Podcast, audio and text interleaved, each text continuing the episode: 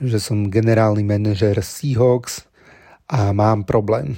Že já v pozici generálního manažera bych pro Carsona Vence do Philadelphia Eagles za cenu prvního a třetího kola nikdy netradoval. Ja sa nerozhodnem pre tento trade, tak Cardinals oslovia Dolphins. Počúvate americký futbal s Vladom Kurekom.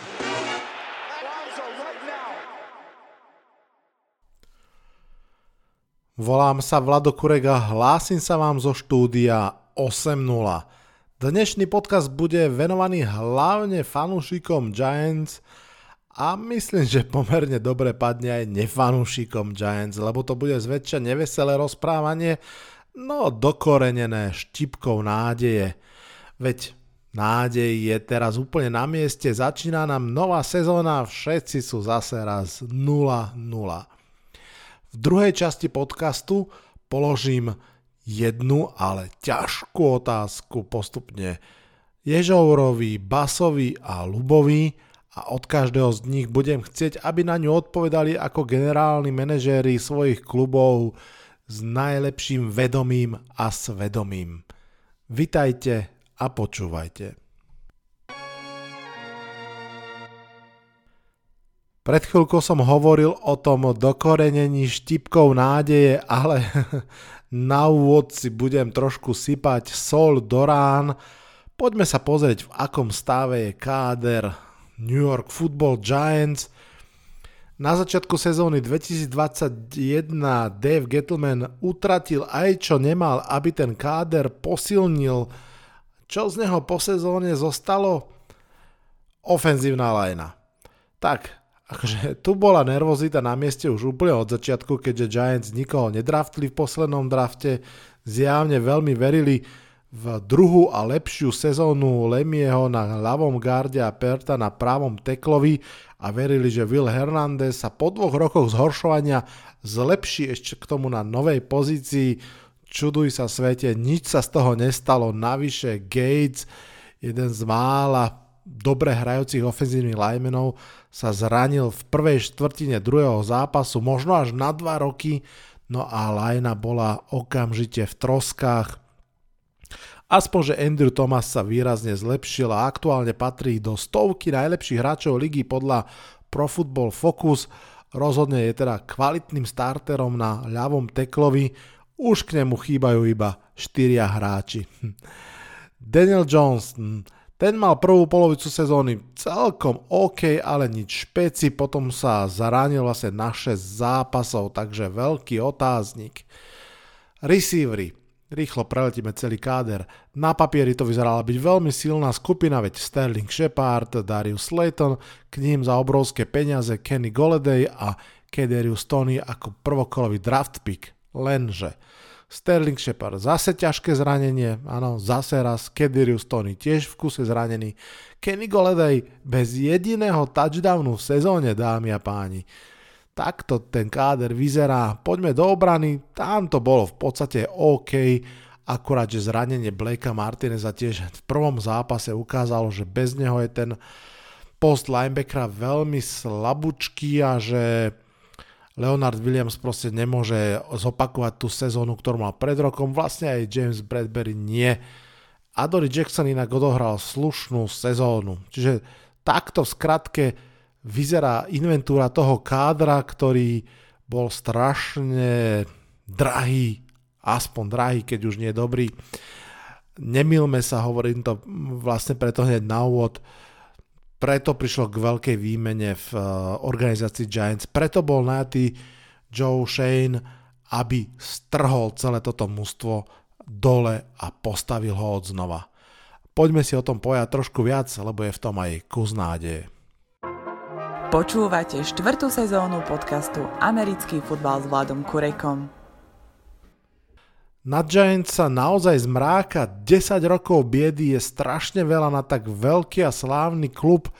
Majiteľia Mara a Tyš boli oprávnene kritizovaní za to, ako ten klub viedli, ale treba povedať, že aspoň v tejto poslednej začia- v tomto poslednom začiatku off-season to vyzerá, že sa vydali na správnu cestu, zdôrazňujem, že to vyzerá, hm, konečne sa po dlhom čase neobratili na vlastné kádre, čo Giants robili v podstate polstoročie, pretože naozaj generálny manažer Ernie Eckhorsey, potom Jerry Reese, potom Dave Gettleman, všetko sú to vlastne ľudia, ktorí boli priamo z Giants budovy, ktorí spolu spolupracovali a všetci sú vlastne potomkovia toho legendárneho Georgia Younga, No a tentokrát konečne išli majiteľia Giants mimo budovu, mali naozaj veľmi silnú kan- skupinu kandidátov na generálneho manažéra z 49ers, Chiefs, Bills, no a nakoniec si práve vybrali Johna She- Joa Shayna z Buffalo Bills. Ten proces bol dobrý, tie mená boli veľmi slušné, aj to, ktoré si vybrali, vyzerá byť veľmi slubne, predsa len Joe Shane má svoje silné stránky, prešiel si fakt viacerými klubmi, bol v Panthers, Dolphins, v Bills, v Bills bol od roku 2017 ako asistent generálneho manažera, takže naozaj veľmi blízko tej pozícii, ktorú ide robiť.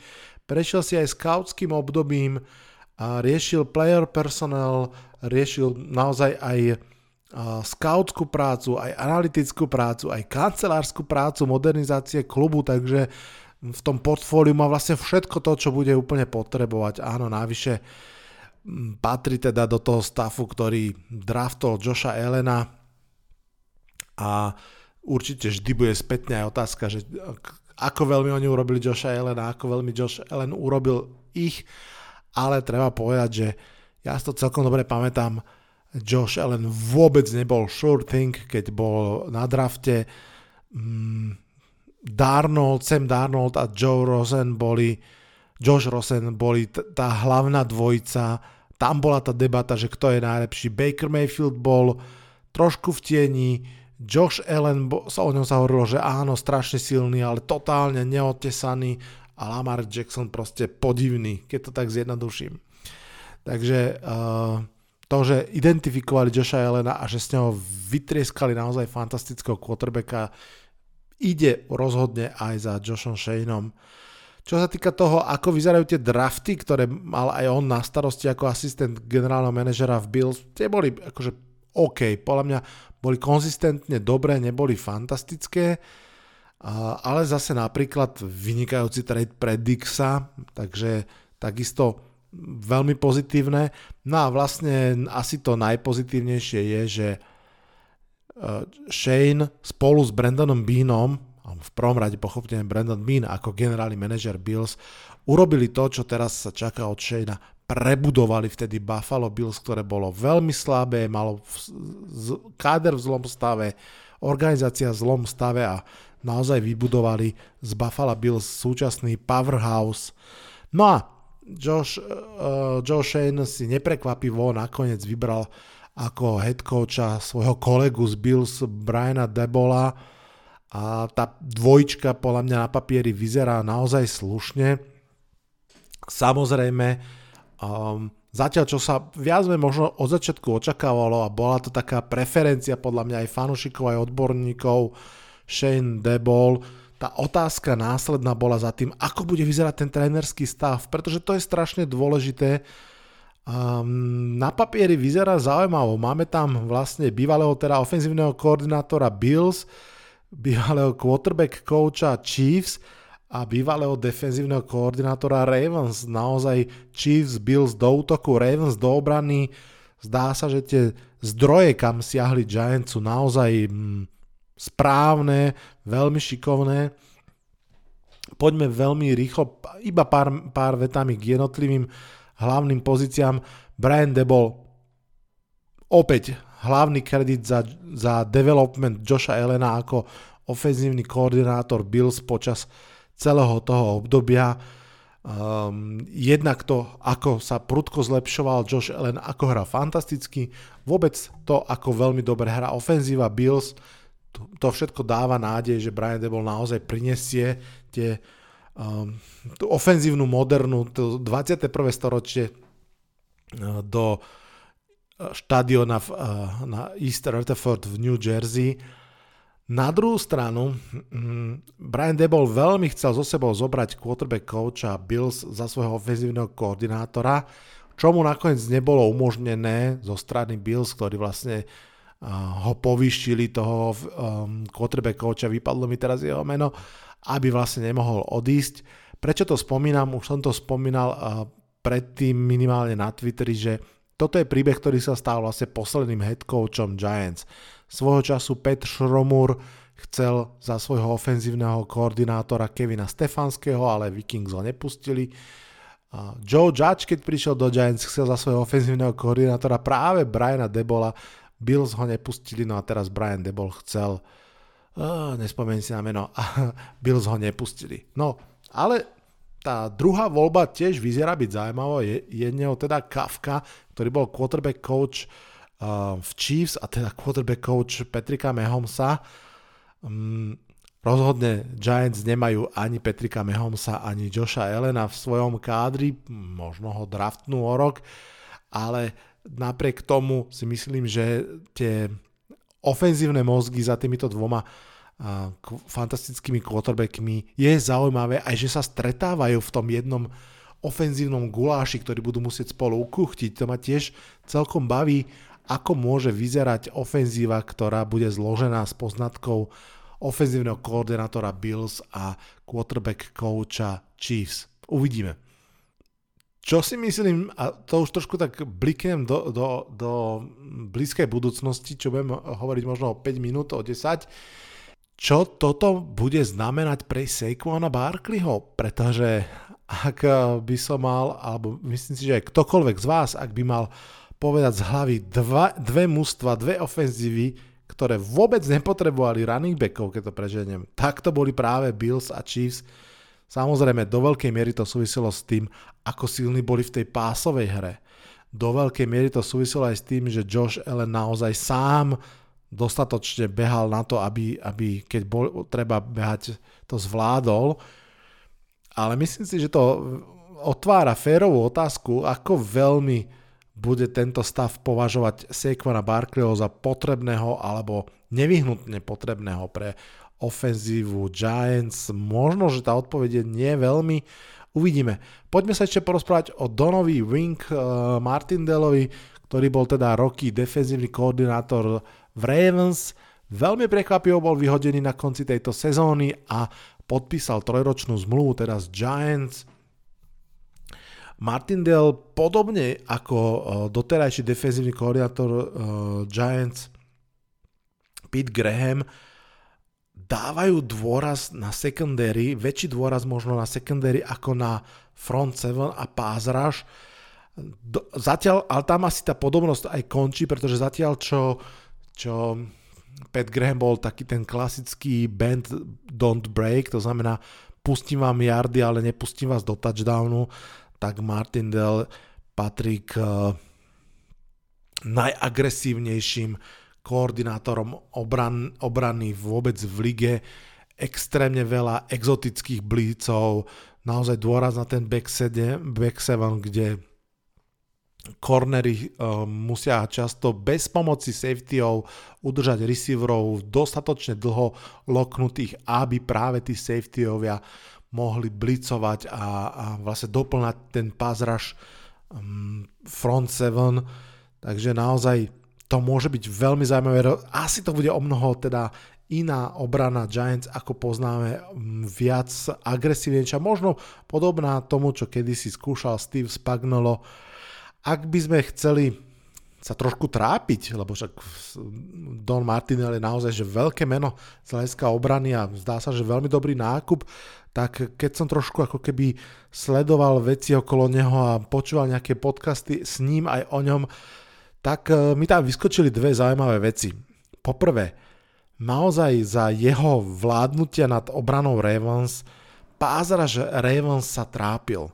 Matt Judon mal pomerne slabé roky, Janik Ngakue mal pomerne slabé roky, obidvaja keď odišli z Ravens, zrazu im tie čísla sekov vystrelili hore. Súvisí to určite do veľkej miery aj s úlohami, ktoré jednoducho Martindale svojim pázrašerom dáva a že naozaj chce od nich častokrát iné veci ako priamo ten sek. Takisto linebackery. Patrick Queen sa nechytil úplne v Ravens napriek tomu, že to bolo ako keby veľké meno v drafte. aj tí ako keby sa často trápia v Martindelovom tom ťažkom schematickom blicovaní a naopak eh, elitní cornery sú úplne to najesenciálnejšie v jeho obrane. Uvidíme, uvidíme, čo to bude znamenať pre Giants obranu, uvidíme, čo to bude znamenať pre free agency Giants, čo to bude znamenať pre draft, pretože veľmi zjednodušene môžeme začať uvažovať nad tým, či náhodou eh, Giants nebudú uprednostňovať cornerov pred edge rushermi vysoko v drafte. Cieľom tohto podcastu je vlastne tak trošku dopredu povedať fanúšikom Giants, čo by mali alebo čo by mohli očakávať od následujúcich dní, týždňov, mesiacov, od následujúcej sezóny, tak teraz sa vlastne k tomu dostávam, pretože toto všetko bolo také, taká preambula, také antre. Čo očakávať? No, ako som povedal, v prvom rade očakávajme, že to bude, čo sa týka výsledkov, biedna sezóna. V lepšom prípade si myslím, že sa budeme opäť hýbať okolo tých 4-6 víťazstiev a že nás aj ďalší draft čaká pick v top 10, môj odhad. Mm, bude zaujímavé samozrejme sledovať v prvom rade, ako bude vyzerať hra. Ten káder bude asi kus slabší ako ten, ktorý práve dohral, čo ako keby neznamená až tak veľa. Napriek tomu si myslím, že sa môže pozerať na tie zápasy lepšie. Že naozaj či už v obrane alebo hlavne v útoku by to mohlo byť zaujímavejšie. Možno by som to kľudne prirovnal k slovenským hokejistom na začiatku spolupráce s Remsim. Tam tiež hneď bolo vidieť, že prišla tam iskra, prišla tam chuť hrať, len tam proste ešte nebol ten talent úplne a nebol tam ten systém zažitý. Možno niečo podobné čaká aj nás. Prvé odporúčanie všetkým fanúšikom Giants. Naozaj je to síce ťažké, hlavne ak fandíte Giants dlhšie, treba to opäť začať vnímať ako rok 1. Treba svoje očakávania resetnúť a ja neviem, ak budú na konci sezóny Giants 5-12, tak to treba brať, že dobre, v prvý rok sú 5-12, hoci to bude vlastne 5. rok po sebe, čo sú 5-12 alebo podobne, treba zahodiť v hlave to, že je to 5. rok, je to prvý rok. Úplne nové vedenie, front office nový, nový tréneri a tak ďalej, kladenie nových e, základov. Možno sa dočkáme proste kompetentnejšej ofenzívy, kde sa bude dávať 25 bodov, takmer v každom zápase, čo by bolo fajn. Uvidíme, čo tá obrana, ktorá za Grahama hrala dobre, hrala konzervatívne, držala mústvo nad vodou. Tá Martin Delová si myslím, že bude niekedy tie zápasy vyhrávať a niekedy ich bude aj prehrávať, lebo bude naozaj riskantnejšia. Samozrejme, nič z toho, čo sme si povedali doteraz a tá chvála na ten proces a na tých trénerov nič z toho negarantuje, že Shane a Debol budú úspešní. To proste nevieme, môžeme mať maximálne radosť z toho procesu, z toho, ako to vyzerá, že sa to deje. A môžeme, môžeme proste dúfať, že sa to zlepší, môžeme byť uh, spokojní z preskonferencie úvodnej aj generálneho manažera, aj, aj hlavného kouča, obidve boli veľmi fajn, ale aj Joe a Jaja bola veľmi fajn, aj tá Šrumorová bola OK. OK, Ben McAdoo tamto od začiatku smrdelo prúserom. Čo tým chcem povedať je, že pres konferenciou sa nedá nič odhaliť. Musíme si jednoducho počkať na to, ako tá sezóna bude vyzerať. Na čo si ale nemusíte počkať, čo si ideme rovno teraz povedať je, ako podľa mňa prebehnú tie najbližšie týždňa a mesiace. Čo máme my, fanúšikovia Giant, čakať od free agency a následne od draftu. V prvom rade už o pár dní príde vlastne termín na udelenie franchise tagov pre um, hráčov v kluboch, ktorí by sa inak stali voľnými agentmi. Uh, u nás v Giants sa to týka hráčov ako napríklad Jabril Peppers, Lorenzo Carter, Ivan Ingram. Nebudem chodiť okolo horúce kaše, nemyslím si, že Giants niekoho z nich tagnú to tagnutie je pomerne drahé. Dokonca pôjdem o krok ďalej rovno. Nemyslím si, že Giants sa pokusia niektorého z voľných hráčov priviesť naspäť. Aj keby možno Jabril Peppers alebo Lorenzo Carter sa možno aj hodili do tej novej obrany, tak nevidím tu možnosť. Jedine ak by naozaj niekto z nich chcel zostať za symbolický peniaz na jednu prvý sezónu, lebo proste Jabril Peppers ide zo zranenia, možno nebude mať taký market pre seba, ako by očakával Lorenzo Carter, tiež vlastne hral sezónu po zranení, nebolo to nič moc, ale v posledných zápasoch sa rozohral, spravil tam 6 sekov. No, osobne si myslím, že nik z nich nezostane, každý z nich nájde dostatočne veľký záujem niekde inde za peniaze, ktoré by Giants nemohli a ani nechceli dať. Mm, viem si dokonca prekvapiť, nebol by som prekvapený, ak eh, by Lorenzo Carter napríklad išiel za Grahamom do Raiders, alebo možno aj Jabril Peppers. Každopádne teda tá skupina voľných hráčov, tam ešte patrí aj Will Hernandez, eh, v podstate aj Nate Solder, Bill Price, Elijah Penny. To sú všetko, myslím, že hráči. Jedne ten Bill Price si viem predstaviť, že tam tá price, tá cena sa bude vedieť nájsť, pretože je dostatočne slabý na to, aby, aby podpísal aj uh, naozaj lacnejší kontrakt a bol takouto hĺbkou kádra v Giants na pozícii garda lomeno centra. No, Takže všetci títo hráči z Giants odídu. Kto príde? Príde vôbec niekto vo free agency? Akože niekto príde, pretože uh, mám pocit, že ten káder v tejto chvíli ani nemá úplne, že cez 50 hráčov pod kontraktom, takže niekto príde, ale všetko to budú lacní hráči pre šírku, respektíve hĺbku kádra naozaj hráči okolo veteránskeho minima, v lepšom prípade hráči, ktorí podpíšu kontrakt v jednotkách miliónov. Naozaj by som bol prekvapený, ak by Giants neskúsili podpísať jedného alebo dvoch ofenzívnych linemenov. Nazvem to v tej takej tej stredne nižšej kategórii, ako bol Fleming pred dvoma rokmi napríklad. To znamená, že skúsený veterán, typol by som, že jeden, jeden tackle a jeden guard takýmto spôsobom prídu, no pretože v tejto chvíli tá ofenzívna line naozaj pozostáva z jedného mena, takže všetci štyria sa zase tam draftnúť asi nemôžu. Ak príde jedno väčšie meno vo free agency, príde do útoku a bude to pozícia backup quarterbacka. Myslím si, že tu sa Giants veľmi jasne naučili, poučili, že tam potrebujú niekoho, pretože Daniel Jones sa jednoducho často zraní. Bude to napríklad, že Markus Mariota? Bude to Mitch Trubisky, ktorý uh, bol v Bills a Giants už majú vlastne z Bills štvorku a trojku na pozíciách quarterbacka že by prišla aj dvojka od nich, Mitch Trubisky, to už by bolo celkom halúzne, alebo Tyre Taylor, hm, som zvedavý, kto z nich, ale myslím si, že niekto takýto, alebo Andy Dalton, niekto takýto príde do Giants ako backup quarterback a bude paradoxne asi jeden z tých eh, najdrahších posíl, zároveň posila, ktorú všetci dúfajú, že vlastne na ihrisku neuvidia. Čiže očakávajte fanšikovia Giants káder bez posil. Vlastne fakt ak to znie zle, tak o pár minút bude ešte horšie, pretože nielen, že zrejme žiadne väčšie meno do Giants nepríde vo free agency, ale aj z existujúceho kádra sa bude musieť sekať a to tak, že výrazne. Už som to raz povedal, zopakujem to.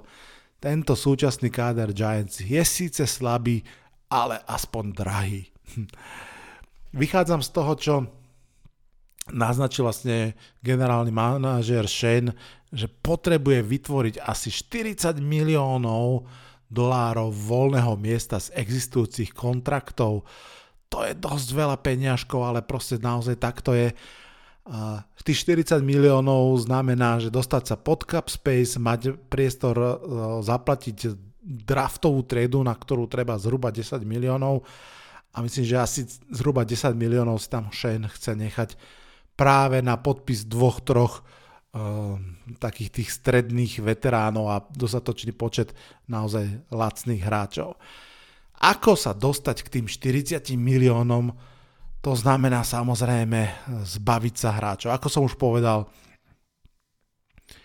tí hráči, ktorí odchádzajú, zopakujem, Ivan Ingram, Jabril Peppers, Will Hernandez, Lorenzo Carter, podľa mňa ani jeden z nich teda nebude podpísaný a Giants budú dúfať, že niekto z nich dostane možno nejaký taký stredne väčší kontrakt, z ktorého by mohol byť kompenzátory pick o rok, uh, možno aspoň takéto 5. 6. kolo kompiku by bolo fajn, uvidíme, ale poďme teda teraz sekať ten káder.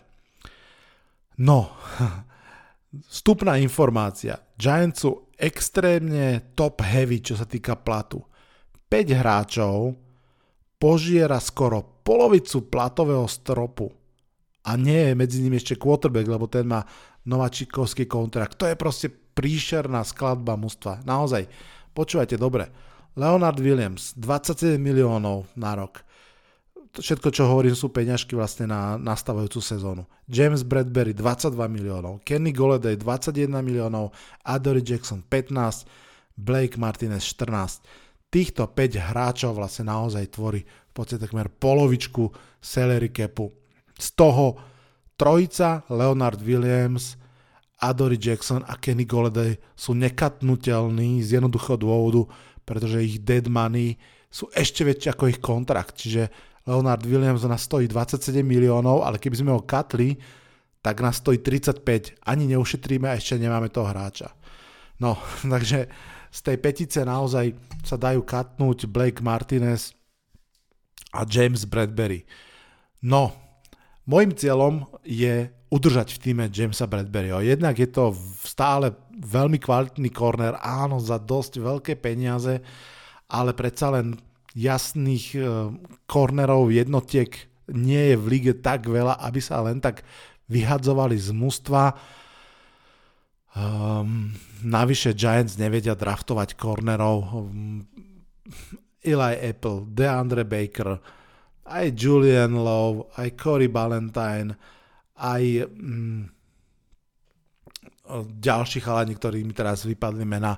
Naozaj Giants draftli veľa, veľa cornerov, ale žiaden z nich nie je tej kvality, aké by sa očakávalo. No, Uvidím, pokúsim sa Bradburyho jednoducho nechať v Giants, ale uh, proste musíme priznať tých 40 miliónov. Začneme ľahkými rozhodnutiami, to znamená rozhodnutiami, ktoré proste treba urobiť, aj keď tie sympatie k hráčom môžu byť. Sterling Shepard je úplne jasný cut, veľmi milý chalan, naj, najdlhšie slúžiaci Giants hráč v tejto chvíli 6 rokov Giants. Uh, ale proste má extrémne drahý kontrakt. Je neustále zranený, posledné 3 roky stále zranený. Na jeho miesto v slote bol draftnutý Kederius Tony, ktorý tiež je veľmi otázny, ale tak či tak, Sterling Shepard, keď sa katne, myslím, že ak tu je post-June cut, tak Giants ušetria 8 miliónov, to je úplný no-brainer. Kyle Rudolph, takisto extrémne zlý podpis, keď sa katne, ušetríme 5 miliónov, tam fakt nie je o čom je to uh, dobrý blokár síce na pozícii Taenda, aj má pomerne isté ruky, ale nemá už rýchlosť. Tam naozaj už, už ten podpis bol veľmi problematický, on mal navyše zranenú nohu, 7,5 milióna, čo je jeho vlastne očakávaný plat, je strašne veľa za takýto typ hráča. Takže 2,5 milióna pôjdu do dead money a 5 miliónov Giants ušetria. Panther, Riley Dixon nehral dobre, kat ušetrené 3 milióny. Devante Booker, jeho katom sa ušetria 2 milióny. Tam strašne záleží od toho, čo so Saquon Barkleym, pretože Devante Booker ako mm, dvojka za Saquon Barkleym nedáva zmysel ani s tým, ani s tým eh, platom. Niečo iné by bolo, ak by bol jednotkou v kádri. Hm? Dostávame sa teda uh, za chvíľku už k tomu Saquonovi Barkleymu. Ešte Blake Martinez. Bohužiaľ, nedá sa svietiť jeho katnutím, ušetríme 8,5 milióna. Prvú sezónu mal fantastickú, bol môj úplne obľúbený hráč, druhú neodohral vôbec, čo samozrejme nie je jeho chyba, ale nedá sa v tejto chvíli si myslím, že tá otázka stojí jednoducho, že určite Blake Martinez alebo alebo uh, corner James Bradbury, jeden z nich musí byť katnutý, no a tam proste prichádza aspoň z môjho pohľadu do hry cena tej pozície a, a špičkový corner jednoducho má väčšiu cenu pre mústvo ako veľmi kvalitný stredný linebacker. Takže suma sumarum, katol som Sterlinga Sheparda, Kyla Rudolfa, Rileyho Dixona, Devante Bookera, Blakea Martineza, Dostal som sa iba na 30 miliónov stále. Ešte tam pár hráčov, takých tých pol miliónových, miliónových, ktorí sa asi katnú, ale stále ešte toho treba veľa, stále treba ešte niekde nájsť 10 miliónov. No a tu sa dostávame do ťažkých už zvážovaní. Logan Ryan, jedna možnosť. V tej prvej vlne nedáva zmysel katnúť, tam sa skoro nič neušetrí, musel by to byť post-June cut čo je kvázi už neskoro, lebo tedy síce ušetríte tých 10 miliónov, ale už ich nemáte veľmi na koho použiť, už je free agency preč. Dá sa to použiť na podpísanie draftnutých hráčov, ale ako post cut už tam mám Sterlinga Sheparda. Dá sa katnúť James Bradbury, tam by sa ušetrilo 11 miliónov, bude tam kopa dead money, ale zároveň teda aj ušetrených 11 miliónov. Veľmi realistická možnosť, bohužiaľ. Ja veľmi dúfam, že ak teda predstaviteľia Giants prídu k tomu, že jednoducho Jamesa Bradburyho nezmestia do, na výplatnú pásku, tak veľmi dúfam, že sa im ho podarí tradenúť. Naozaj katnúť prémiového cornera mi príde extrémne zlý biznis. Tie karty samozrejme Giants nemajú dobre v rukách, pretože keď mužstva budú jednoducho vedieť, že sa ho Giants chystajú katnúť, no tak pre neho netradenul, povedz, na čo budeme za neho dávať 4., 5., 6. kolo, počkáme si, keď ho vyhodia, potom ho môžeme rovno podpísať.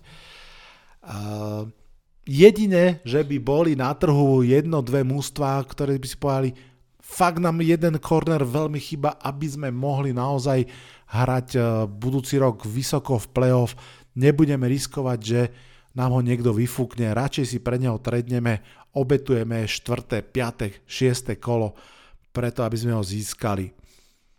Vidím troch kandidátov, veľmi optimisticky. Kansas City Chiefs, ktorí podľa mňa fakt potrebujú kvalitného kornera, Cincinnati Bengals, Las Vegas Raiders. Tieto tri mužstva viem si predstaviť, že naozaj chcú ísť opäť do play-off, chcú ísť hlboko do play-off, potrebujú všetky lepšiu secondary. Bradbury by každému z tých mustiev, nie že pomohol, v každom z tých mustiev by podľa mňa bol jednotkou na pozícii cornera. To za 5. kolo podľa mňa naozaj stojí a Giants nemôžu ohrňať nos. Samozrejme, podľa mňa nemôžu snívať nad nejakým druhým kolom alebo niečo podobné Kelais Campbell, ak sa dobre pamätám, išiel, a to bol teda stále ešte elitný pázrašer, aj keď jemne v rokoch z Jaguars do Baltimore Ravens. A teraz neviem, či za štvrté alebo za šiesté kolo a tam niekde by som videl v lepšom prípade Jamesa Bradburyho a pevne verím, že ak teda naozaj sa ho budú musieť Giants baviť, že ho dokážu tradenúť. Nuž a dostávame sa k tretej možnosti, čiže tá prvá bola Logan Ryan, tá druhá bola James Bradbury a tá tretia je Saquon Barkley. Podľa mňa najlepšia z týchto možností. Áno, dúfam, že už letia, teda nedúfam, ale obávam sa, že už letia môjim smerom virtuálne kamene od rozhorčených fanúšikov Giants. Ja by som Saquona Barkleyho rozhodne tradol. Jednak by nás zbavil 7 miliónovej záťaže, tým pádom by naozaj ani Bradbury, ani Logan Ryan nemuseli byť tradenutí alebo katnutí. Jednak Saquon Barkley podľa mňa nie je v dlhodobých plánoch Giants. Nevidím taký scenár, v ktorom by Giants podpísali Saquona Barkleyho na druhý kontrakt, dali mu veľké peniaze na ďalšie 3 sezóny. Nemôžu si to finančne dovoliť, nie sú v tej časti budovania kádra, nedáva to zmysel. V tom prípade si myslím, že naozaj najväčšiu hodnotu Saquon Barkley pre Giants v tejto chvíli má ako želiesko do tradu. Um, tak ako som povedal, nevidím scenár, v ktorom by Giants podpísali Saquona Barkleyho. Vidím scenár, v ktorom Saquon Barkley bude mať konečne dobrú sezónu, pretože tie posledné dve boli katastrofálne, hlavne teda kvôli zraneniam. Konečne vlastne on ide do off-season nezranený, bude, môže mať normálnu off-season a môže naozaj v budúcej sezóne hrať výrazne lepšie. Mne pripomína v tomto ten scenár Delvina Kuka, ktorý tiež sa zranil a potom sa vlastne až po roku od zranenia vrátil do tej svojej hviezdnej podoby Otázka podľa mňa naozaj je, že nie, že či tradenúť Sekmana Barkleyho, ale že kedy. Kedy to bude najvýhodnejšie. Čo to znamená najvýhodnejšie? Samozrejme, aký pik môžu Giants uh, získať naspäť za Sekmana Barkleyho. Niekde som zachytil také snívania, že či by dostali Giants za ňo prvé kolo, absolútne nereálne. Druhé kolo podľa mňa absolútne nereálne. Ne, ako, ak by niekto povedal, že nech sa páči druhé kolo za Sekona Barkleyho chcete, tak že v sekunde utekám odtiaľto z Bratislavy Petržalky do New Yorku cez more peši, aby som povedal, že áno, áno, nech sa páči. A myslím si, že čokoľvek, čo bude lepší pik ako číslo 96 na drafte, je veľmi dobrá ponuka. Prečo? 96. pikom končí klasické tretie kolo a začínajú vlastne conditional picky najvyššie, tie, ktoré sú na konci tretieho kola. A najlepší možný scenár, ktorý by teoreticky Giants mohli očakávať je, že keď pustia Sekvana Barkleyho, podpíše niekde veľký kontrakt a Giants o rok dostanú uh, compensatory pick na konci tretieho kola, to znamená 97 a, a vyššie. Takže čokoľvek, čo je lepšie ako 97 a vyššie a ešte to tento rok je skvelá ponuka. Mm, otázka samozrejme je, že čo si trh a kluby myslia o Saquon Barkleym, o jeho zdraví, o jeho herných možnostiach, pretože dva roky sme nevideli explozívneho Saquona Barkleyho. Všetci tí, ktorí hovoria, že Saquon Barkley je absolútny fenomén, jeden z najlepších running backov, hovoria o Saquonovi z pred troch rokov, ne z tohto roka ani z predošlého. Um, podľa mňa Giants v tejto chvíli sú ako keby pred dvoma možnosťami. Majú možnosť skúsiť ho zobchodovať hneď teraz, čo úplne by dávalo zmysel, pretože by teraz dostali aj draft pick, keď hovorím hneď teraz, znamená to zjednodušene povedané do začiatku prvého kola draftu 2022, pretože by ste teda uvoľnili eh, peniaze v kádri, získali by draft pick, mohli by za to hneď niekoho draftnúť. Môžu teoreticky Giants hrať aj bank a povedať si, že necháme si ho v kádri s tým, že ho showcasenú začiatkom sezóny, že pozrite sa, aký je dobrý. Pozrite sa, je v plnej kondícii, je úplne zdravý, pozrite sa, ako behá, ako vie získavať yardy a dúfať teda, že pred draftovým, teda pred tradovým deadlineom, čo je teda na konci jesene, ako dobre vieme, niekto po ňom naozaj siahne v takom možno desperation móde alebo v takom tom all-in móde a Rams teraz uh, v poslednej sezóne, keď vlastne zobrali Von Millera za druhé a tretie kolo niekedy v novembri.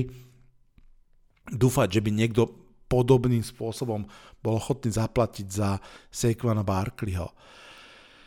Myslím si, že to je uh, veľký risk a myslím si, že je malá šanca, že to tak vyjde, pretože mm, v tom prípade ten, kto bude brať Sekona Barkeho, berie ho už vlastne len na pol sezóny a ešte chceme od neho, aby zaplatil viacej. Navyše stále hrozí, že sa Sekon Barkley zase zraní počas tých zápasov, čo bude hrať za Giants a takisto hrozí, že bude hrať a ukáže sa, že naozaj už nemá tú dynamiku, nemá tú explozivitu, tú víziu a tak ďalej a tak ďalej. Som zvedavý, čo sa udeje, naozaj. Som zvedavý, či Giants teda nájdu nejakého obchodného partnera ešte pred draftom, alebo či buď nenájdu, alebo nebudú e, spokojní s ponukou, alebo či si ho naozaj budú chcieť nechať. Veľmi som zvedavý, čo sa z toho udeje, ale keďže tento podcast je o tom, že tak trošku predosielam, čo asi očakávať, tak môj tip je, že naozaj očakávajme to, že Saquon Barkley bude tradenutý. Môj, môj, môj pocit je, že naozaj bude tradenutý už túto off-season ešte pred draftom za snať tú férovú cenu, čo je podľa mňa naozaj to tretie kolo, alebo teda férovú, veľmi dobrú cenu za to tretie kolo, alebo za tretie kolo dochutené niečím, napríklad piatým kolom, alebo aj piatým kolom o rok, kľudne naozaj, ja, tak ako som vravel, aj tretie kolo samotné by za mňa bolo shut up and take my money. Ak Giants nedostanú nič lepšie ako 4. 5. kolo, možno bude mať vtedy zmysel risknúť to a začať tú sezónu s ním v drese. Ukončím eh, kapitolu Saquon Barkley asi takto. Ja budem mierne prekvapený, ak Giants začnú sezónu so Saquonom Barkleym a budem v obrovskom šoku, ak by tú sezónu s ním aj skončili.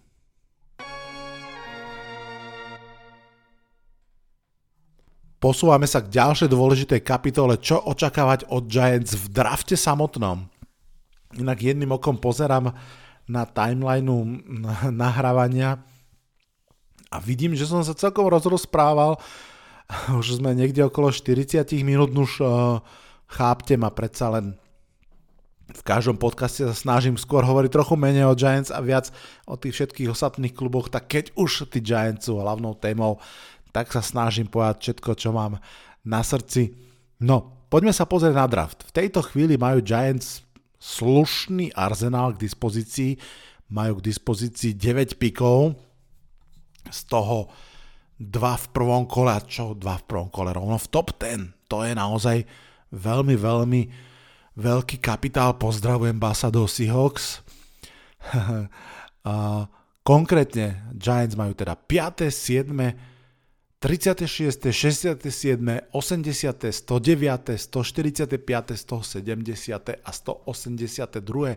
miesto v drafte a veľa pikov, myslím, že 11 mali aj v tej prvej No, v druhej, pardon, v druhej Gettlemanovej draftovej sezóne, ale tam veľká časť tých uh, pikov z tých 11 bola úplne v závere, tam boli myslím, že 3 7 kola a 2 6. Teraz je to strašne zaujímavé, pretože vlastne 5 pikov je v top 100, hej, 5, 7, 36, 67, 80, 6 pikov je 109. Prečo to takto hovorím? Lebo vždy sa vlastne hovorí, že tých 100 hráčov, to sú tie prvé tri kola, je tá rozhodujúca kvalita, tá, tá naozaj masa, kde sa strašne oplatí mať viacero výberov. Takže to je celkom, celkom fajn, že naozaj Giants v tých troch, prvých troch kolách majú až 5 výberov a navyše teda v tom prvom kole dva vysoké výbery, hej, že 5. a 7. miesto. David Gettleman mal tedy, e, myslím, že 7 16. a potom ešte tradol na mm, nejaké 28. alebo 30. Ale teraz naozaj, že 5. 7. to sú dva vysoké, vysoké piky. Čo vlastne hovorí o tom, akí sú Giants biední, no. Mm. Každopádne ten, čo nás teda môže čakať v tom, v tom scenári draftovom, v tej rulete, ktorá sa bude diať. Tých scenárov je pochopiteľne niekoľko. Ten najlepší možný manažerský scenár je, že jeden z tých eh, prvých dvoch pikov sa podarí tradenúť dole. To je vždy najlepšia ekonomika možná, keď máte vysoké piky a nepotrebujete ich všetky dať do jedného balíka a povedať, beriem si tohto quarterbacka, tak je super proste tradenúť dole, získať ďalšie piky, ideálne ako keby ďalšie piky aj v budúcom roku, naozaj uh, takto rotovať to zväčšené množstvo pikov, neminúť ich všetky vlastne, ale, ale ako keby ich úročiť takýmto spôsobom naozaj. Uh, navyše naozaj pri Danielovi Jonesovi máme tu pomerne dobrú možnosť, že sa nemusíme rozhodovať tento rok, kedy ten quarterback ročník vyzerá byť naozaj slabší a naozaj dáva zmysel tak povedať pantovať to rozhodnutie na draft 2023. Mať tam zase dve prvé kola by mohlo byť veľmi esenciálne pri prípadnom uh, pohybe hore za Bryson Youngom alebo podobným talentom, ktorý tam zrejme bude. No, Aby tento scenár mohol nastať, potrebujú Giants pochopiteľne nejakého partnera. To je vždy uh, esenciálne úplne, uvidím koľkokrát poviem toto slovo v tomto podcaste, vždy fanžikovia hovoria, že urobte trade dole, urobte trade dole. Um, potrebujete na to dvoch, tak ako na tango, aj na trade dole potrebujete niekoho, kto má chuť ísť hore. A aby išiel niekto hore, väčšinou musí byť tým driverom naozaj ponúka na pozícii quarterbackov. Tak sa narodilo to, to 7. miesto, ktoré aktuálne máme, že sme pred rokom si vymenili miesta so Chicago, ktoré veľmi, veľmi potrebovalo quarterbacka a išlo si pre Justina Fieldsa. Dobrou správou, napriek teda tomu slabšiemu quarterback ročníku, je, že aj tento rok sú mužstva, ktoré zdá sa, že veľmi budú chcieť quarterbacka. Možno je to Carolina Panthers, ktorí sú hneď za, za nami na 6. mieste, alebo teda Giants ich osendvičovali 5 a 7. A potom sú tam Broncos na konci top 10, ak sa nemýlim. Myslím, že na 9. mieste. A to tak naznačuje, dáva to nádej podľa mňa všetkým fanúšikom Giants, ktorí dúfajú v trade dole, pretože presne to je tá situácia, keď Giants sú pred prvým mústvom, ktoré by asi mohlo brať quarterbacka a ak ich niekto bude chcieť tú Carolinu predskočiť, tak musí urobiť obchod s Giants alebo prípadne samozrejme aj z Jets a tak ďalej, ale ten by bol zase predsa len o kus drahší, takže tí Giants naozaj vyzerajú v tomto ako, ako dobrý partner. Um, ideálne, naozaj, keby sme snívali, je urobiť obchod s Broncos. Tam by kľudne stačilo, uh, stále zostávame v top 10 s tým píkom, uh, možno by sme za to vygenerovali naozaj budúcoročné prvé kolo, alebo možno iba tohto ročné druhé, tretie, uvidíme.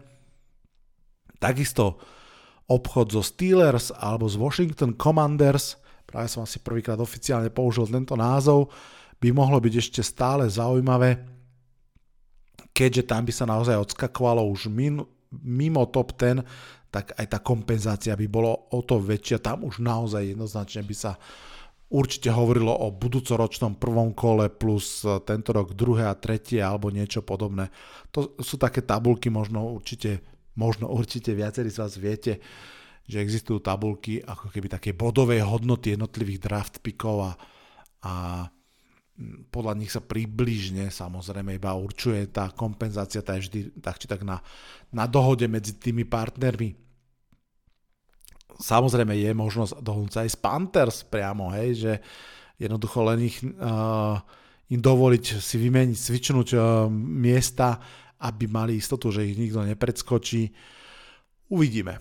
V tejto chvíli je asi fair skôr očakávať, že v top 10 nebude veľký pohyb e, pre quarterbackov a podľa mňa je fair očakávať, že Giants, či budú chcieť alebo nie, budú naozaj draftovať z pozície číslo 5 a následne z pozície číslo 7. Koho teda zoberú? 5 a 7, ak budú teda z týchto miest aj naozaj draftovať, Samozrejme, najviac sa hovorí o obidvoch lineách. Tackle a edge rusher, to počujete úplne všade. A tých dier v samozrejme viacej, aj tight end, aj wide receiver, aj running back, aj linebacker. Nemyslím si, že tam niekde bude smerovať prvokolový výber. Môže však kľudne smerovať na pozíciu cornera, najmä ak by odišiel James Bradbury a aj keby neodišiel, pretože naozaj to, čo Martindale pre svoju obranu najviac potrebuje mať, je dostatok veľmi kvalitných kornerov. Asi by som si dokonca typol, že ten najočakávanejší mok zatiaľ, ktorý prebiehal všade a síce, že Giants prvým pikom zoberú ofenzívneho linemana a druhým pikom zoberú edge rushera. V tejto chvíli vyzerá tak, že kľudne to môže byť naozaj hráč do secondary miesto toho edge rushera. Každopádne podľa mňa naozaj hm, sa Giants budú v tom drafte zameriavať na ofenzívu, pretože naozaj idú to mužstvo skladať od znova.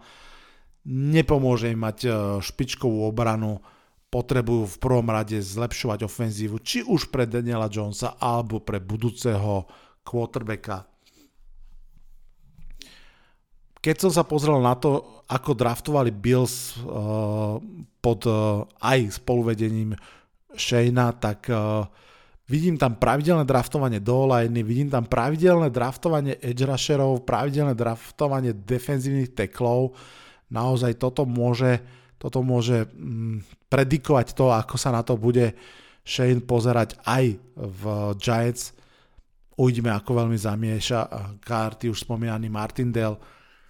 Mne to tak vychádza, že jeden alignment draftnutý v prvom kole, jeden defenzívny hráč draftnutý v prvom kole, tam ako som vravel, už v tejto chvíli si skôr myslím, že to bude hráč do secondary ako pass rusher. Záleží samozrejme aj kto bude, kto bude na borde v danom okamihu. Myslím si, že celkovo sa dá očakávať, že Giants draftnú minimálne dvoch alebo skôr troch linemenov v tomto drafte. Akože podľa mňa jeden tackle a jeden interior online, na to by som si kľudne sadil veľa peňazí, že to sa udeje ako minimum. A veľmi som zvedavý, alebo veľmi som zvedavý, že či naozaj pôjde veľmi vysoko corner, alebo či pôjde napríklad Hamilton, ktorý je safety, ale o ktorom idú reči, že môže byť kľudne najlepším hráčom draftu.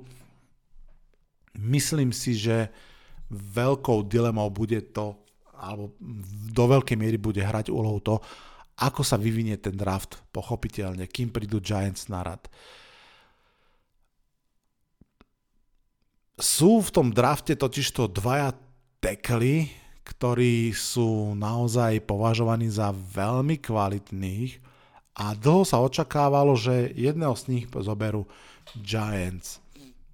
Konkrétne Ikem Ekvanu je to. Lenže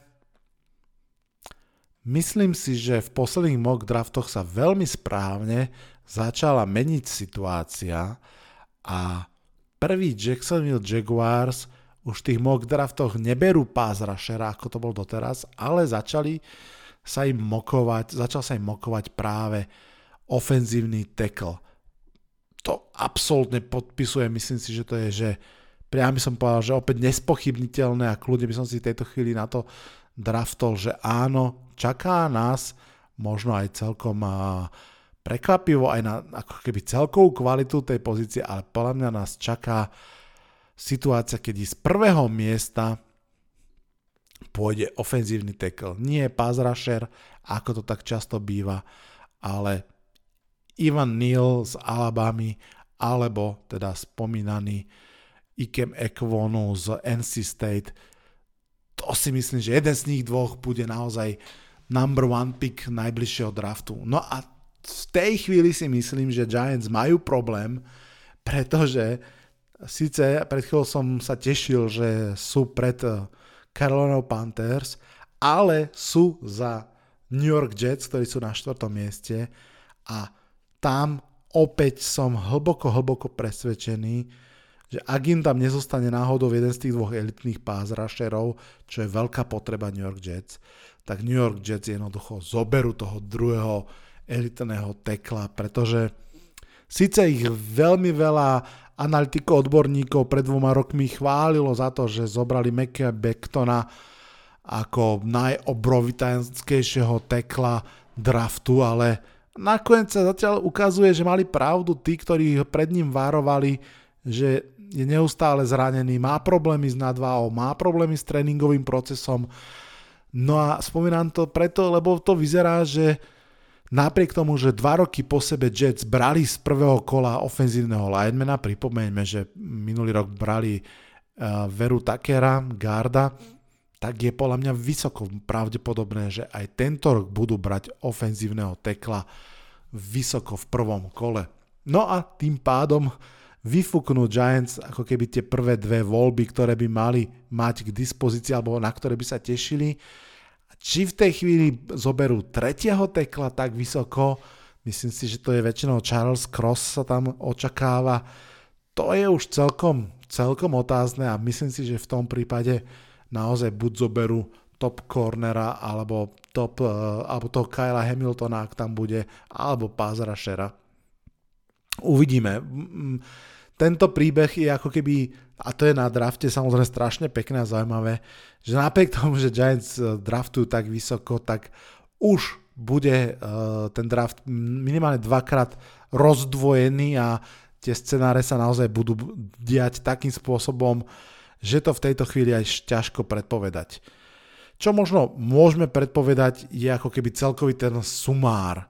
Hej, tak ako som vravel. Podľa mňa to budú minimálne dvaja, skôr traja linemeni v tom drafte.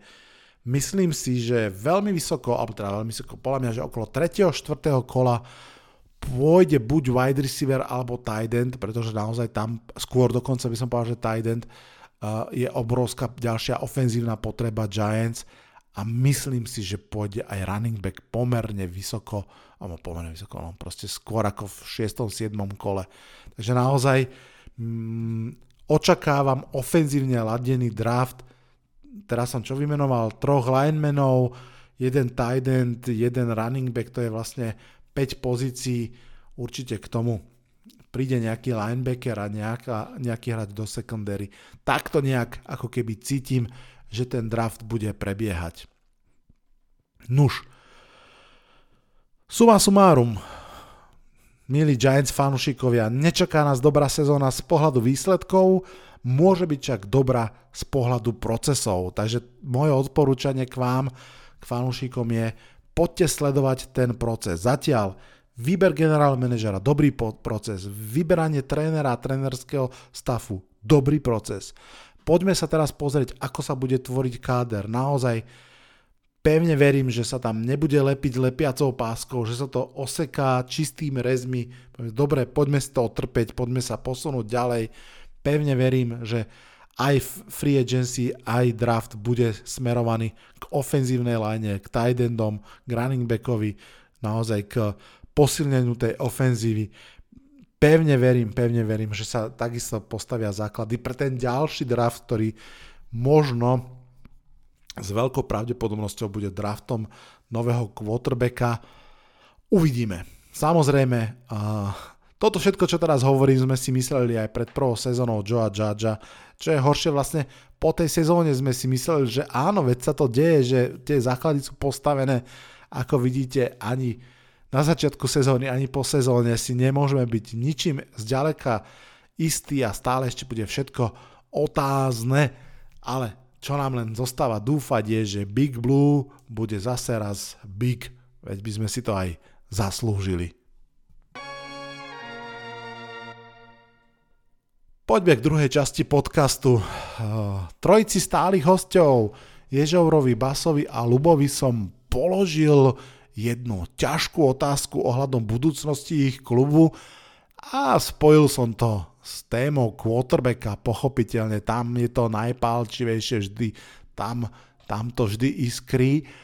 Každému jednému z nich som uh, naskicoval pár scenárov, možno niektorých aj trošku halúznych, ale vždy snať aspoň s nejakým kontaktom s realitou a dal som im moc, ale aj povinnosť nejak sa s tým popasovať.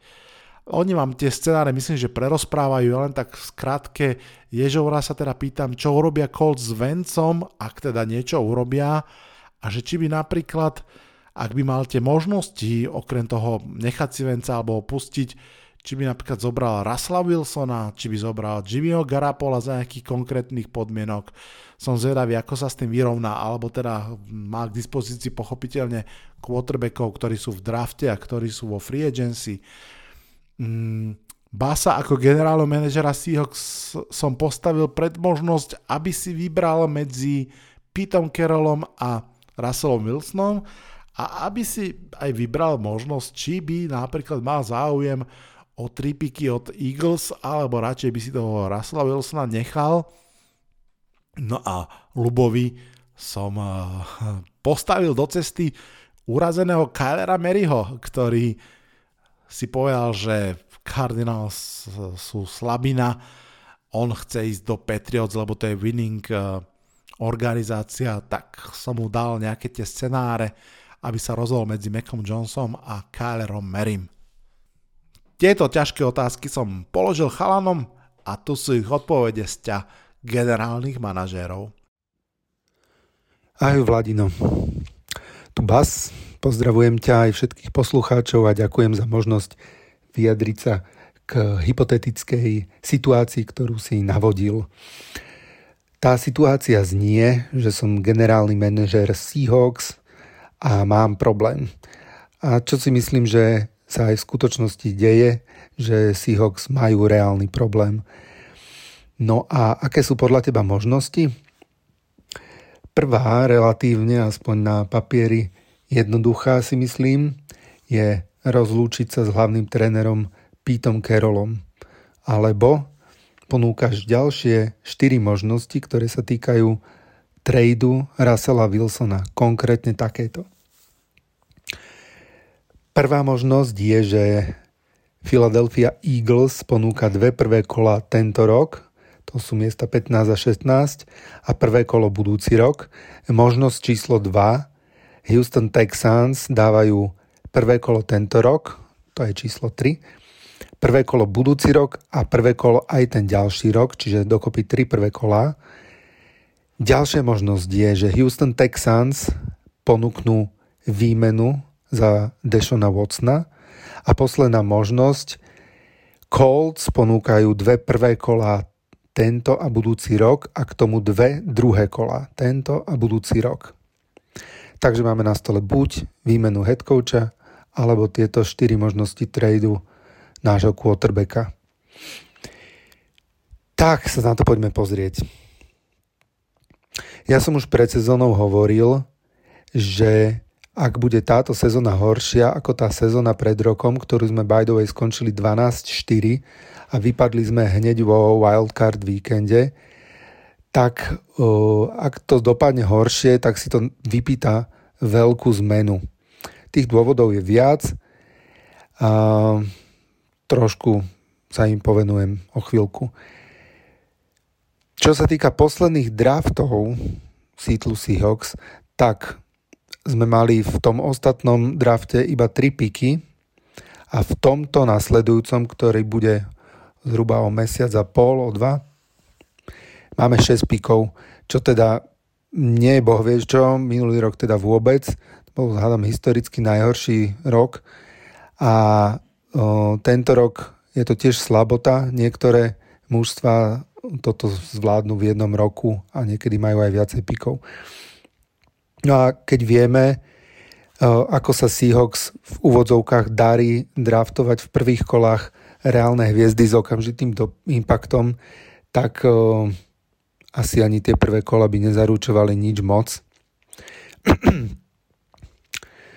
zároveň platí aj to, že čo si budeme hovoriť, Russell Wilson starne, kedysi to bol vyhlásený bežec a scrambler, ktorý už momentálne beha oveľa menej, ale za to o to lepšie hádže.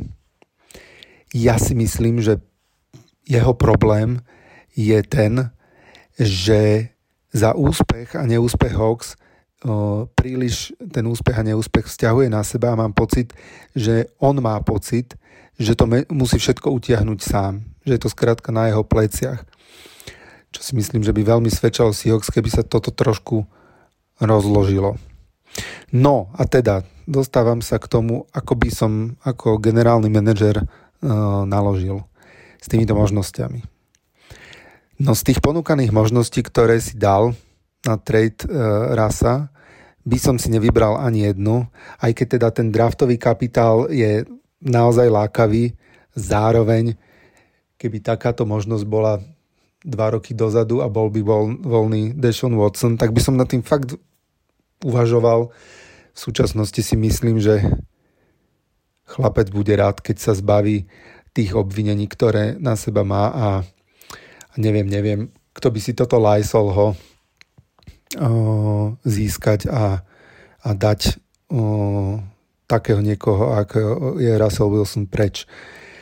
Skôr by som si vedel predstaviť trade, keď už máme hovoriť o trade, napríklad z Dolphins, kde by sme zobrali tú a plus k tomu, keby Dolphins pribalili nejaké dve prvé kola, možno aj niečo viac, tak by som možno nad tým začal uvažovať, ale zatiaľ teda som v móde netradovať Russella Wilsona. A preto by som si vybral tú možnosť A a rozlúčil by som sa s Pitom Carrollom.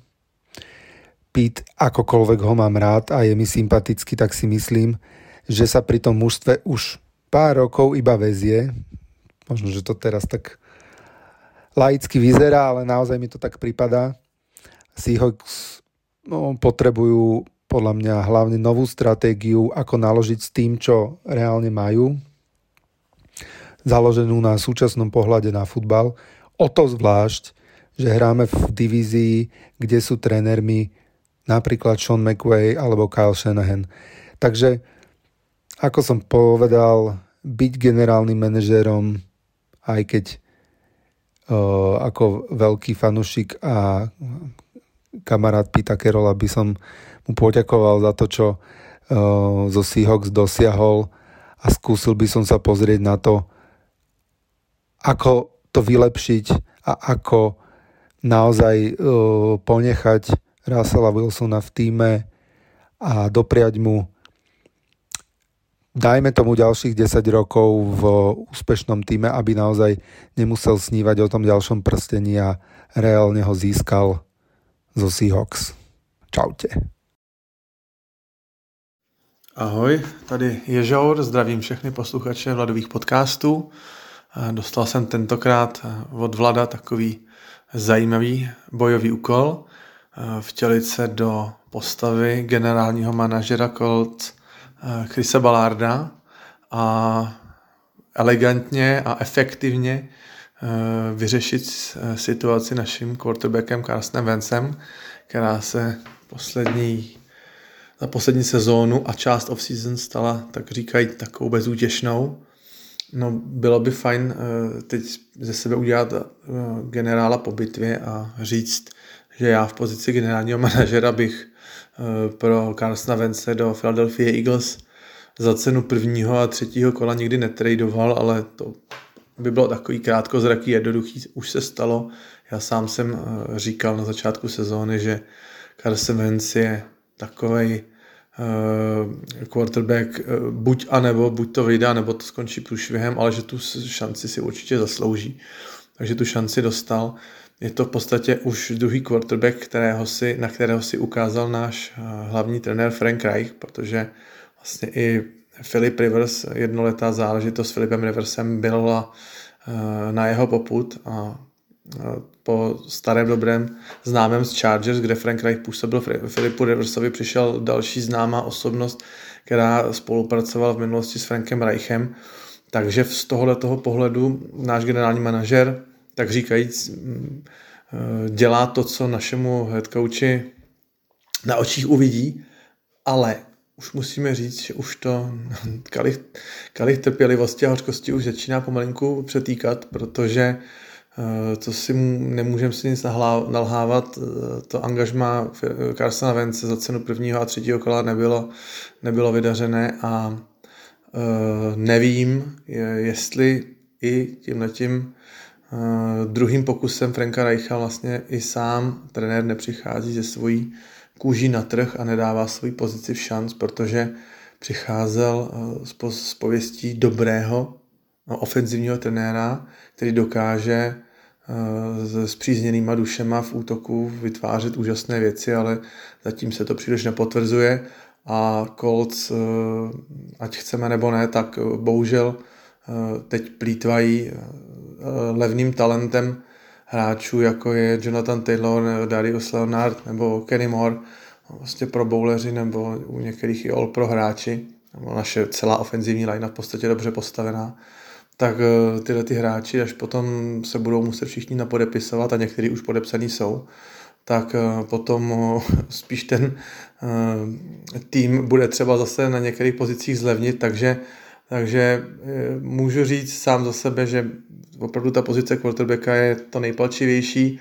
Možná, možná, že i je to jedna taková, že bych řekl, jedna z věcí, která nám chybí, aby jsme opravdu mohli třeba i na nějaký Eh, postup do playoff a v playoff pomýšlet, že vlastně to byla jediná taková, taková chybka našeho týmu, bohužel teda na té nej, nejdůležitější pozici. No a Vlado mi nahodil několik udiček, jak bych, jak bych tu situaci mohl řešit a abych z ní vybral tu správnou. Dával mi jména k dispozici jako Kirk který by mohl být k dispozici a za jakou cenu eh, Baker Mayfield, Russell Wilson, nebo třeba i z pozice volných agentů Jimmy Garoppolo. Ale eh, já si myslím, že ani jedna eh, z, z výše zmíněných možností podle mě v Colts nevede k nějaký dlouhodobý koncepční práci a myslím si, že s, s, s výše zmíněnýma jménema by stejně dřív nebo později, třeba v horizontu dvou až tří let, my jsme stejně se dostali do stejné situace, že bychom zase tu, eh, tuhle tu pozici důležitou museli znovu řešit. Zase Vlezen není nejmladší, Baker Mayfieldovi já vůbec osobně nevěřím, eh, o Kirku Cousinsovi mám taky eh, velké pochybnosti a Jimmy Garoppolo který už mimo jiné několikrát zraněn v kariéře, tak nám vlastně každoročně ukazuje své limity, i když má dobrý rekord, eh, ukazuje se občas jako vítězný typ, ale úplně si nedovedu představit, že by, že by, na, něm, že by na něm útok stál. Takže může se stát, že by prostě byla to při našem běhovém útoku, že by to byla lepší varianta než Carson Wentz, že by třeba dokázal uhrát o, já nevím, jednu nebo dvě výhry víc. To byla ta, to byla ta míra, která nás třeba letos oddělovala od playoff, ale eh, já prostě s těma těma jménama úplně se nedokážu souznít. Takže eh, já na pozici generálního manažera bych udělal to, a co třeba já i jako očekávám od Franka, eh, od Christa Balarda, že to, a myslím si, že to takhle možná i dopadne. Když už ta sezóna nás stála první kolo a my si ani vlastně v tom draftu nemůžeme dojít pro nějaký quarterbacka, který by se na prvním kole líbil, tak ať už je to ať děj se vůle boží, ať ta sezóna 2022, ať začne s Frankem Reichem, ať začne s Carsonem Vencem a ať chceme nebo ne, tak prostě oba dva tyhle, tyhle eh, prvky našeho týmu, head coach a quarterback eh, do té sezóny budou vstupovat pod obrovským tlakem a tak říkajíc s hlavou v oprátce. Takže nechal bych to na nich. Nechal bych je přece jenom ten jeden rok s tou ještě neúplně úplnou off-season, která byla ovlivněná jak covidem, tak i zraním Carsona Vence. Přece jenom to dvouleté hájení si myslím, že by, že by ten quarterback si tak jako i zasloužil, nebo bylo by to v celku fair a pak eh, nemůžeme nikomu říct, hele, nedostal si příležitost. Dvouletá, dvouletá uh, štace, to je naprosto v pořádku za mě.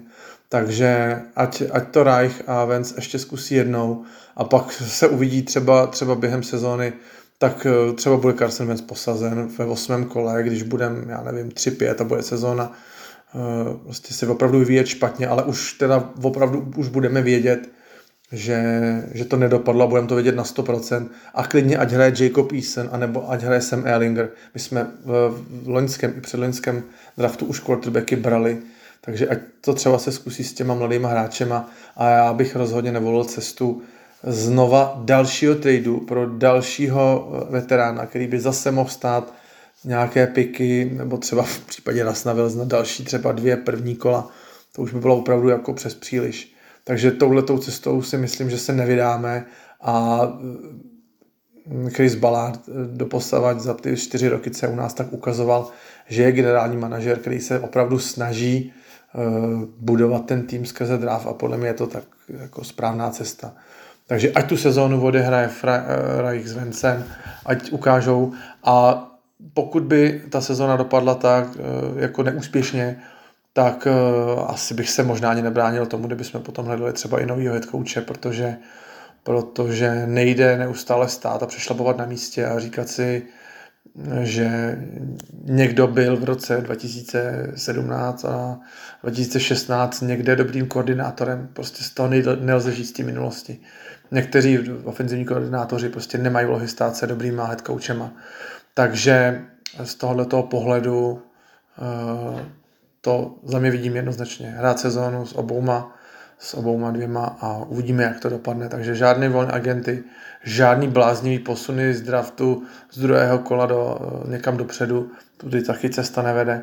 Takže za mě bych volil tohleto řešení. Mějte se hezky a užívejte si off-season. Ahoj. Ahoj Vlado, zdravím teba aj, tvojich, aj poslucháčov tvojho podcastu. Ďakujem, že si ma znova oslovil s uh, požiadavku na nejaký môj, nejaký môj insight, e, informáciu o, o Patriots. Dal si mi také zapeklité dve otázky, ktoré sa týkajú ich budúceho smerovania. Tá prvá sa týkala problému obsadenia pozície trénerov, keďže Josh McDaniel sa stal novým hlavným trénerom Las Vegas Raiders, tak na, na pozíciu ofenzív koordinátora sa Billovi prihlásil starý známy Bill O'Brien, ktorý má za sebou úspešné pôsobenie v Alabame. No samozrejme Bill zvažuje aj návrat e, starých známych tvárí Joa Judgea, ktorý sa stal asistent passing game a, a že ten vlastne bude hlavným kolerom ofenzívnej hry. Pýtaš sa ma, že čo z toho beriem. Ja len doplním, že, že špekuluje sa, že k Joey Judgeovi sa pridá aj Matt Patricia, ktorý neslávne dopadol v Detroite. A teda ja by som vychádzal pri nejakom tom mojom názore z dvoch, z dvoch ideových premís, alebo teda z prvej premisy, ktorá u mňa vždy platí a síce, že ja Billovi verím v tom, ako on hodnotí stav Patriots, svojho, svojho mužstva, že vie správne odhadnúť silné a slabé stránky. Čiže verím tomu, že nejaký dôvod pre, pre obsadenie ofenzívnych, ofenzívnej trénerskej stoličky s Velou Joey Judgeovi aj Metovi Petrišiovi, aj keď teda musím povedať, že naozaj nejakým spôsobom ma to nenaplňa veľkým optimizmom, keď Joe Judge sa neslávne preslávil v poslednej sezóne v Giants, kde teda tá ofenzíva netrhala žiadne rekordy. Myslím si, že ak by prišiel Bill O'Brien na tú trénerskú stoličku v krátkodobom horizonte, by to bolo dobré, veď konec koncov Bill O'Brien bol ofenzívnym koordinátorom niekoľko rokov pôsobenia Toma Bradyho, čiže viem si predstaviť, že ten nejaký prechod z ofenzívnej hry pod Joshom Danielsom na Billa O'Briena, tak by nebol nejak veľmi razantný, že by to ten presun bol v celku bezchybný. Otázka je, či uh, menovanie Billa O'Briena by nebolo nejakým dočasným riešením a či ten by nehľadal uh, možno posun znova na nejakú trénerskú stoličku. Bill Belichick je známy vyjadrením, že on v zásade nemá tendenciu meniť svoj systém. Chce všetkých koučov, či už hlavných, alebo teda v akomkoľvek postavení na tom, v tej hierarchii, a chce ich prinášať ako keby zvnútra. Chce ich pestovať, chce ich vzdelávať, aby ten, ten posun bol veľmi taký prirodzený. Čiže otázka je, kto v tých interných štruktúrach sa zdá byť nejakým spôsobom uh, nasledovateľ. Zjavne možno nikto v tomto momente, keďže, keďže Matt Patricia a Joe Judge uh, sú tými vyvolenými pre túto sezónu. Čiže ak sa mám na to pozrieť z pohľadu Eh, dôvery v Biela Belička, tak asi bude musieť zatnúť zuby a, a dúfať, že Joe Judge je lepší ofenzívny koordinátor ako, ako bol hlavný tréner. A ak sa mám pozerať na to z toho, čo ja si myslím, tak uh, asi by som preferoval uh, Billa O'Briena uh, a dúfal by som, že, že pomôže Mekovi Jonesovi v ďalšom, v ďalšom kariérnom raste. Dúfam, že to nebola veľmi taká uh, hypokritická odpoveď. Tá druhá otázka je, je zaujímavejšia. Uh, dal, si mi, dal si mi na zodpovedanie taký hypotetický scénár, v ktorom sa mi ozval agent Kylera Mariho a, a povedal mi, že Scars, Cardinals už nechce mať nič spoločné a že Patriots sú jedna z jeho top destinácií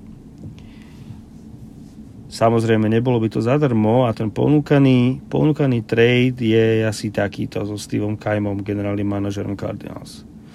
Cardinals by nám dali Kylera Mariho a my by sme Cardinals dali Meka Jonesa a prvé kolo v roku 22 a prvé kolo v roku 23. Ešte taká e, zlomyselný dovetok bol, že ak ja sa nerozhodnem pre tento trade, tak Cardinals oslovia Dolphins samozrejme s predpokladom, že Miami budú súhlasiť a opačným smerom pôjde Tua plus prvé piky. A ja mám prednostnú voľbu. Ja musím povedať, že hoci som a hoci som fanúšikom Meka Jonesa a myslím si, že napriek tomu, že nie je veľmi mobilný quarterback, tak tá budúcnosť v našom systéme je je rúžová. Budem, budem vždy voliť uh, talent na pozícii quarterbacka a hoci by som radšej, radšej uh, namiesto Meka Jonesa alebo namiesto Kylera zobral Josha Elena, tak uh, asi fanúškovia Bills by takéto niečo uh, nikdy nedopustili a mali by sme čo dočinenia s Bills Mafiou. Čiže ja budem vždy uh, dúfať uh, a vždy budem preferovať lepší talent, aj keď teda Bill hovorí, že on nezbiera talent, ale, ale skladá mužstvo. Myslím si, že tá cena by bola adekvátna a budem, budem teda súhlasiť s tým, že Kyler Murray bude novým quarterbackom Patriots. Celkom by som sa aj tešil. Pre tento podcast je to všetko.